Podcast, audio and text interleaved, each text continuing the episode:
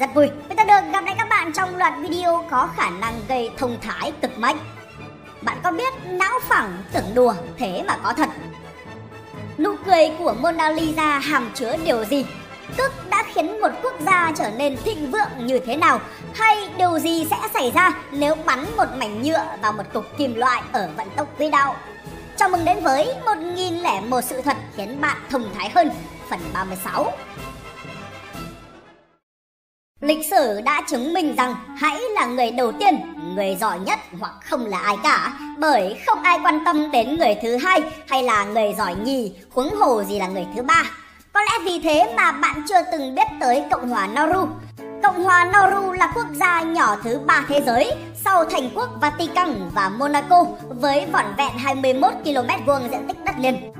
Hạng ba cũng là thứ hạng về dân số của Nauru trên bảng xếp hạng thế giới từ dưới lên với chỉ khoảng mười một nghìn tám trăm dân theo trang tổng hợp của Wikipedia. Và nếu như bạn chưa từng một lần trong đời nghe đến cái tên Nauru, chắc bạn cũng sẽ chẳng ngạc nhiên khi biết rằng mỗi năm chỉ có từ một trăm sáu mươi đến dưới hai trăm khách du lịch đến với Nauru, biến hòn đảo thuộc châu Đại Dương này thành quốc gia ít được ghé thăm nhất trên thế giới. Thêm một sự thật nữa về Nauru mà hẳn sẽ khiến bạn phải bỏ dở bát cơm, đó là gần như toàn bộ bề mặt của hòn đảo từng được bao phủ bởi một lớp phần chìm dày đặc. Yep. Các nhà địa chất cho rằng trong suốt nhiều thiên niên kỷ, các lớp trầm tích phân chim đã không ngừng tích tụ trên đảo Nauru, khiến đất đai nơi đây sở hữu hàm lượng phốt pho cao tới nỗi nó trở thành nguyên liệu thô lý tưởng cho sản xuất phân bón và thuốc nổ. Sau khi bạn đang định bĩu môi kiểu ôi da ơi, dăm ba cục phân chim thì... Bạn ơi, bạn đừng coi thường phân chim. Ngành công nghiệp khai thác phân chim của Nauru thịnh vượng đến mức khi quốc gia này giành được độc lập từ Vương quốc Anh, Úc và New Zealand vào năm một nghìn chín trăm sáu mươi tám, nó ngay lập tức trở thành quốc gia có thu nhập bình quân đầu người cao nhất nhì thế giới, lên tới năm mươi nghìn đô la Mỹ một người vào những năm một nghìn chín trăm bảy mươi, chỉ sau Ả Rập Xê Út, ông trùm vàng đen của thế giới. Vào thời điểm này, giê đê pê trên đầu người của Mỹ còn chưa đạt nổi mười nghìn đô một năm. Thời bấy giờ, tất cả các dịch vụ công tại Nauru được cung cấp miễn phí bởi nhà nước. Thuế thì tất nhiên là không tồn tại rồi. Nhiều người thậm chí còn không thèm đi làm bởi họ chả thiếu gì cả. Ngay đến tiền lương dành cho người giúp việc cũng được chi trả bởi nhà nước.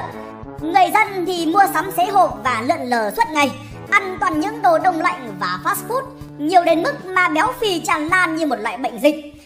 Công quỹ của nhà nước thì được đổ vào các khoản đầu tư bất động sản ở nước ngoài. Quả thực là tiền vào như nước sông Hồng mà ra đi thì cũng như nước sông Đà. Đáng tiếc là những con chim đã ị chưa đủ nhiều để kéo dài thời kỳ bốc tức tung ra tiền của người dân Nauru. Sau hơn một thế kỷ khai thác, các mỏ trầm tích tức chim gần như cạn kiệt. Hơn tám mươi phần trăm đất đai của Nauru bị tàn phá, để lại một vùng đất hoang cằn cỗi với những cột đá vôi cao tới mười lăm mét. Và cùng với sự bay màu của những tảng phân chim là sự sụp đổ của nền kinh tế Nauru và cả những ngày tháng không làm mà đòi có ăn của người dân nơi đây. Từ một quốc gia màu mỡ, Nauru chỉ còn duy nhất một dải đất hẹp rộng khoảng một trăm năm mươi mét dọc bờ biển là có thể trồng trọt. Kinh tế của Nauru tại thời điểm năm hai nghìn không trăm hai mươi mốt chủ yếu đến từ việc bán quyền đánh bắt thủy sản trong lãnh hải của nước này cho các nước khác, cùng với đó là vận hành một cơ sở giam giữ người nhập cư Úc trái phép, được tài trợ hàng trăm triệu đô la bởi chính phủ Úc mỗi năm. giê đê pê năm hai nghìn không trăm hai mươi mốt của Nauru ước đạt khoảng một trăm mười chín phẩy năm triệu đô la Mỹ, tương đương với bình quân đầu người khoảng mười nghìn một trăm hai mươi lăm đô la Mỹ một người, hạng sáu mươi bảy thế giới. Bạn thấy chưa? Đến tức nó còn có thể khiến cả một quốc gia trở nên thịnh vượng. Trời ghê chưa? Ghê ghê ghê chưa? Ghê chưa? Ghê chưa? Hồ Baikal là hồ nước ngọt lớn thứ sáu trên trái đất về mặt diện tích và lớn nhất về mặt trữ lượng nước với ba mươi mốt nghìn năm trăm ki lô mét vuông diện tích bề mặt và hai mươi ba nghìn sáu trăm ki lô mét khối nước. Nếu bạn xây một bức tường bao quanh lãnh thổ Việt Nam, sau đó rót nước từ hồ Baikal vào, đất nước hình chữ S nặng của chúng ta sẽ ngập sâu ít nhất là bảy mươi mốt mét. Thêm một ví dụ nữa để bạn hình dung độ khủng của hồ Baikal.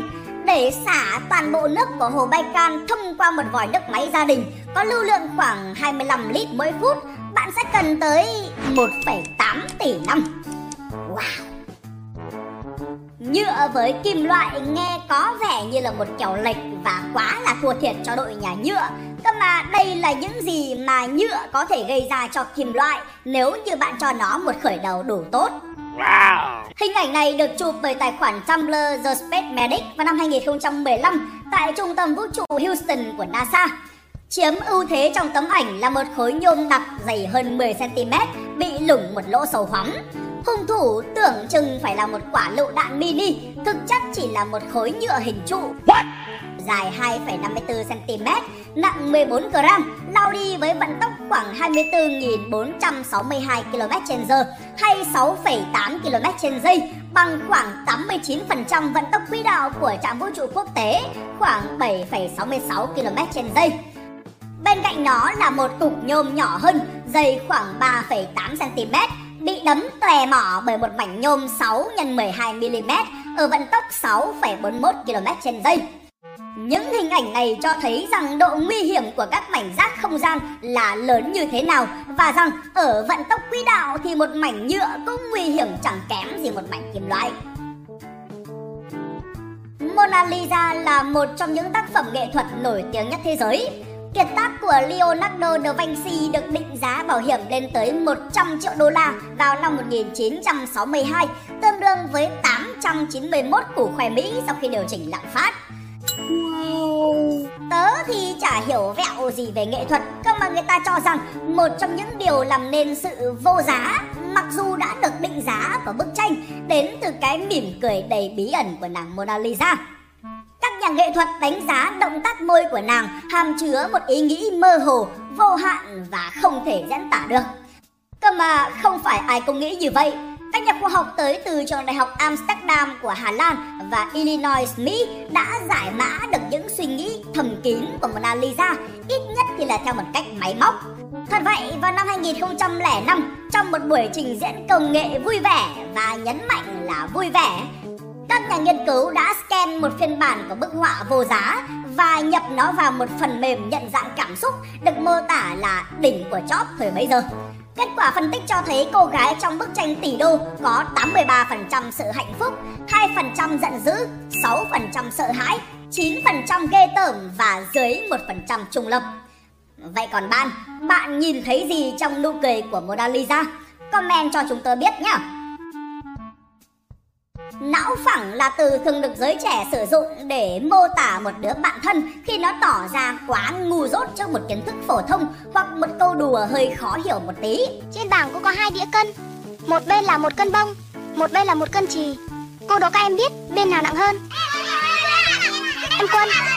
Thưa cô, chì nặng hơn ạ. Sở dĩ ta dùng từ não phẳng để mô tả sự kém thông minh, kém nhanh nhạy của một ai đó là vì một bộ não phẳng sẽ có diện tích bề mặt nhỏ hơn, hay chính là có ít chất xám hơn. Một bộ não có nhiều nếp nhăn sẽ cung cấp nhiều không gian để bố trí neuron hơn, từ đó mang lại năng lực tính toán và xử lý thông tin lớn hơn cho bộ não. Đó là lý do mà ta thường liên hệ sự nhẵn hay sự phẳng của vỏ não với độ khôn của đứa bạn cờ hó.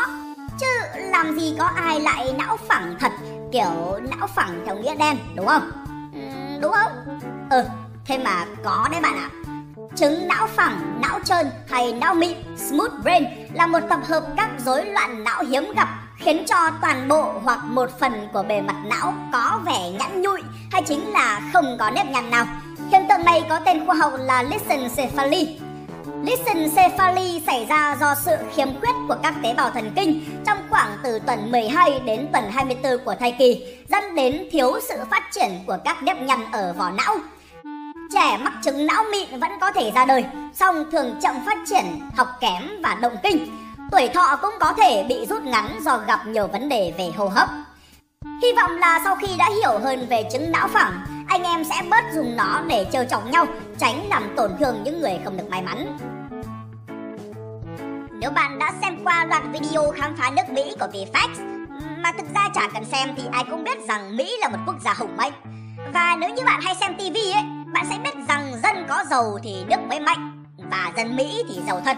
Theo thống kê của Credit Suisse Group, một tổ chức thống kê tài sản toàn cầu có trụ sở tại Thụy Sĩ, vào năm hai nghìn không trăm mười chín, thế giới có khoảng bốn mươi sáu phẩy tám triệu triệu phú, tức những người có tổng tài sản vượt mức một triệu đô la Mỹ, khoảng hai mươi ba tỷ Việt Nam đồng.